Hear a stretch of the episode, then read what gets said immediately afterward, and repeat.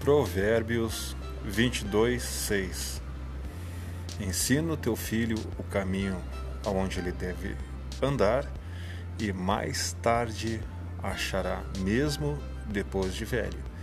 Então ensina o teu filho o caminho correto da retidão, da orientação dos pais e da orientação de Deus. Deus abençoe.